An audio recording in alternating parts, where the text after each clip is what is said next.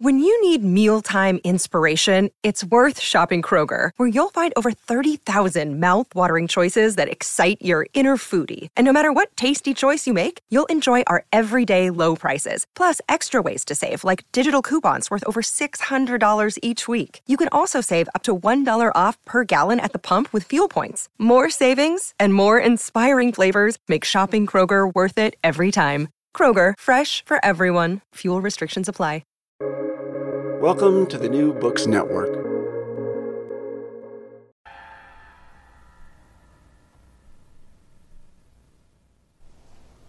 This is the construct. It's our loading program. We can load anything from clothing to equipment, weapons, training simulations, anything we need.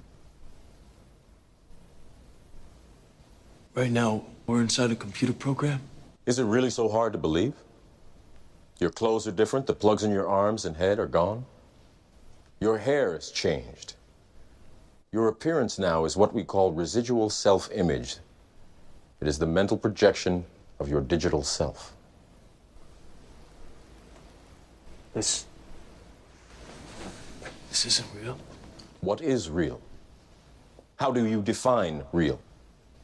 If you're talking about what you can feel, what you can smell, what you can taste and see, then real is simply electrical signals interpreted by your brain.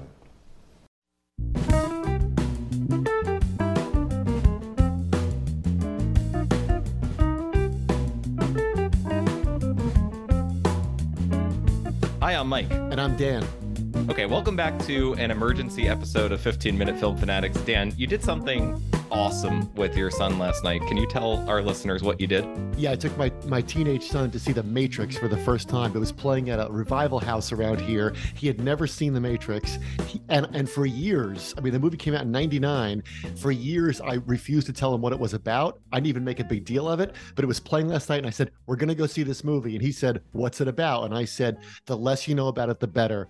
And it was so great to watch it with somebody who had no idea what it was about. He said when it was over, I thought it was going to be basically like some kind of Mission Impossible thing where Keanu Reeves gets gets you know hired by the government to hack in against the bad guys, and I had no idea what was coming. It's just so much part of the public consciousness. It's very difficult to imagine in the age of internet somebody making it through without knowing what the matrix is about and seeing it for the first time that's i feel like you just spent a national resource or something last night but that's that's a great story i'm glad he liked it uh, i remember when i saw it for the first time uh, my my father took my mother to see it and left us with the babysitter and then came home and explained the plot to me. And uh, I didn't think that that's what it was about. I thought I thought clearly uh, my mom got it wrong explaining it to me, uh, and then years later when i saw it she was like 100% exactly right. And what a movie. Like what what a movie to see when you're 13 or 14 yeah. That's that's got to be the best time. It's the best time. So it's funny too because that's become such a part of our our our consciousness or the way we speak to each other will say, oh, that's a glitch in the matrix, or, you know, it must be the matrix acting up again. But you're right, to make it that long and have the secret kept from you, it's great. And I'm also excited because the same revival house is also showing the sting. So I can't Oh, wait yeah. to bring somebody to see the sting for the first time. well uh, which is very much like the matrix like Yeah. the, the construction of a false reality So in part one, let's talk about that. In part one, as you probably know, as if you're a listener of the show, we talk about the overall image of the movie, their overall ideas, and the big takeaways. So, Mike, what do you think about the Matrix as a whole? Before we get into scenes, like what sticks with you? Uh, it's just so brilliantly made. Um, like I, so when you told me that you took your son to go see it, I kept thinking, you know, I, I don't want to. Uh, I'm. This is not meant as a slight necessarily against James Cameron, but thinking about say something like the first Terminator, um, all the ways in which people who make movies get stuff wrong, right? Like there's there's one scene in the Matrix where Morpheus is explaining to Neo what the Matrix is, and he says, I know it was us that scorched the sky. He's he's alluding to a history that you don't see and you only have access to it as a viewer of the movie through Morpheus and his language, which is what makes his speech relevant. And so many movie makers give you the past, present, and future of what's going on. They're afraid that you'll be lost without content. The Matrix is movies made for people who can follow movies. There's no insult to the viewer's intelligence because they know that no matter how complex or interesting or weird that they make it, that you can follow along. And I think that that's something that we've lost as studios dictate to certain filmmakers how they can make movies. Yeah, because in the beginning, remember, you get the Warner Brothers logo, and then it says The Matrix, and then it starts with Neo getting the, the thing, follow the white rabbit and everything. So, of course, today you would get a screen of, of text that said in the because remember Morpheus says, I don't really know what year it is now, but I know it's not 1999. We kind of lose track of the calendar. You would have gotten like the history, you would have gotten a page of the history book you would have gotten what Star Wars did, and I don't mean this as a knock on Star Wars with the trapezoid letters. I think those are actually kind of fun in Star Wars, and they make it more like an old time serial. But you're right, we would have gotten the story from A to B to C. But it talk about in media res, talk about starting in the middle of things, and that's why the first 20 minutes are so great because you see you see Trinity climbing the wall, and you see the cops are getting killed, and you see Agent Smith, and you're you assume, of course, that Agent Smith is a CIA guy or he's a higher level guy than the cops. You don't assume that he's a computer program that's become sentient that knows about the matrix. Yeah and I, I, think that one of the things that makes it interesting is you know i have um i have famous rules with my friends about how i would make a superman movie. I do. And one of them is you don't show krypton. Everybody insists on showing krypton or the prologue which is of course I mean, okay, I think the original Terminator is maybe James Cameron's best movie, uh, and I do really like it but right but it has to start in the future with the robots getting sent back. Whereas we all know that someone someone naked showing up needing to borrow clothes and then saying i'm from the future is how you start a movie. Yeah it's kind of funny when you think about because the movie is very much about neo becoming a superhero. I mean he's the chosen one right? But of course at the end then you don't and we'll talk about this when we get to the ending you don't get his further adventures. I mean the sequels tried to do that. I think the sequels are terrible. Have you seen the sequels uh, I have, and I I will admit I have a guilty pleasure for one scene, which is I do really like when Colonel Sanders explains what the Matrix is because I, I think that it's a really interesting uh, meditation on human nature that you you find out that they tried to make some kind of perfect environment. Well, that's explained in the first one where where Hugo Weaving says the first remember the first Matrix was paradise, but nobody yes. believed it. Yes. And I, I I just I I love that and I think it's really interesting. But I I do think that the the the set the subsequent movies failed because they weren't able to do what the first the first movie would do, which is leave us without resolution. I think if the if the Matrix has a precedent, which is which is funny, uh, or a predecessor, it would be The Empire Strikes Back, which is the second Star Wars movie, where you pick up with some characters. Some characters are fighting a galactic empire that can't be beaten. There's certain wins and certain losses. Certain people get away, certain people die or are presumed dead. And you you end up in a place where the fight is going to continue, but without resolution uh, as a as a viewer. Uh, and I think that that's what the Matrix does really well.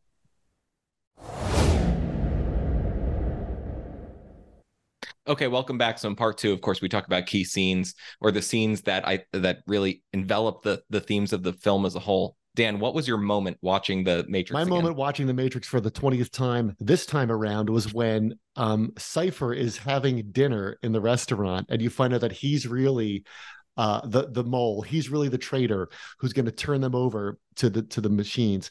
And he's eating the steak, and he says, "I know this isn't real, and I know what it goes in my mouth is just electrical impulses, but it's so good." And and and he's decided that he wants to go live in the Matrix to give this information. Now, what's interesting about that, first of all, as a plot device, it's great. Like there's only five characters in the movie, and then all of a sudden the movie becomes like Tinker Tailor Soldier Spy.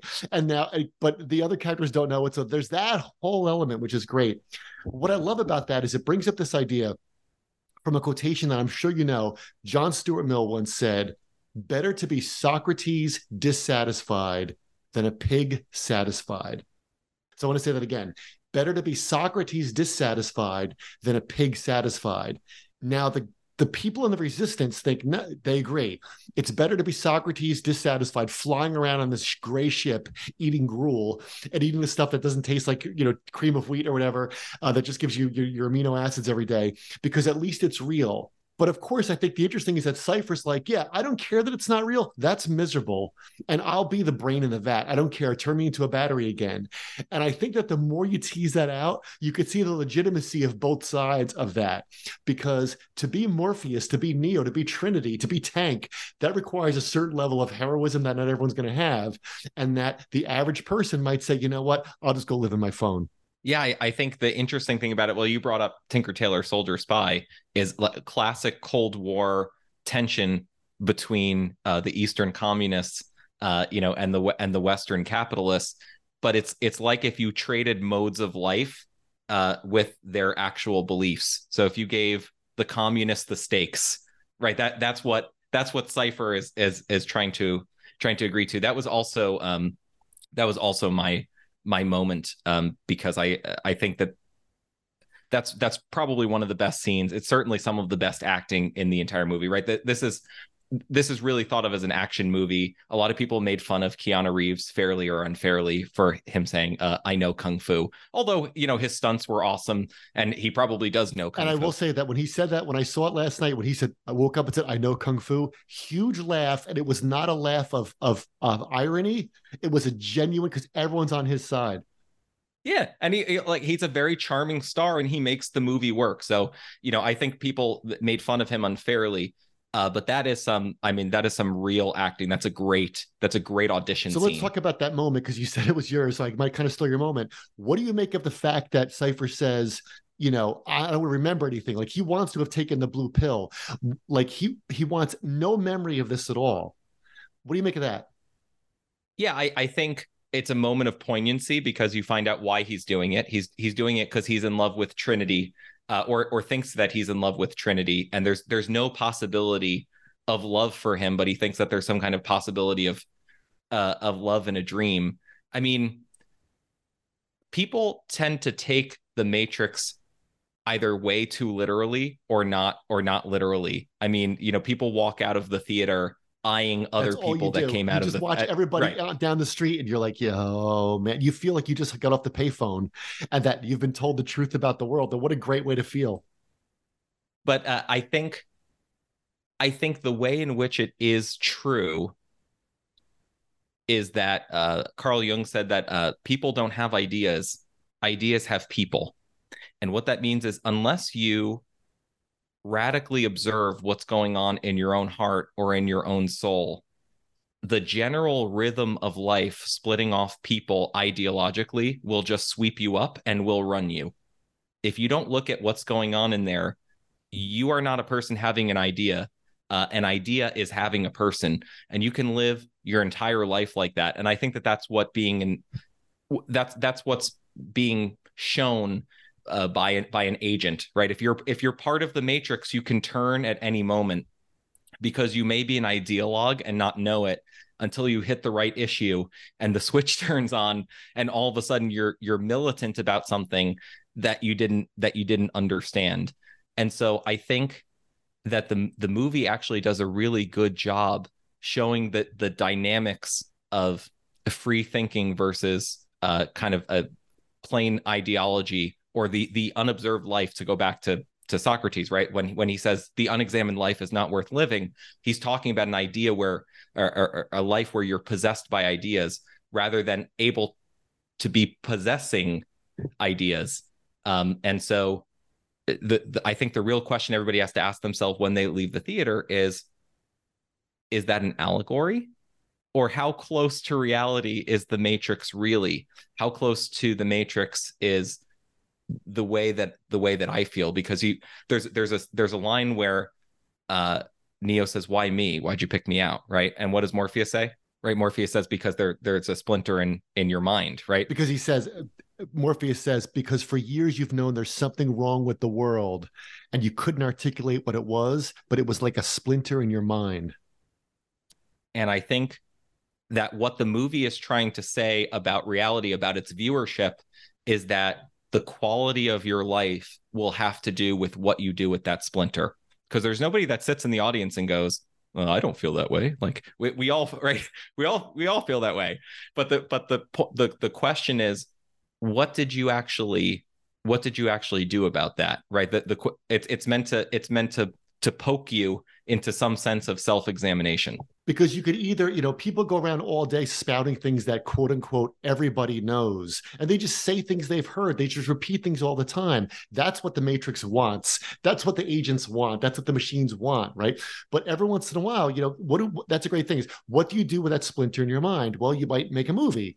You might write a novel. You might you might you know um, have a family. You might you might do something to assert your own free will against that system because that's what neo says in the beginning when morpheus says do you believe in fate? And he says, no. He says, why not? He says, because I don't want to believe that all my my my decisions have already been made.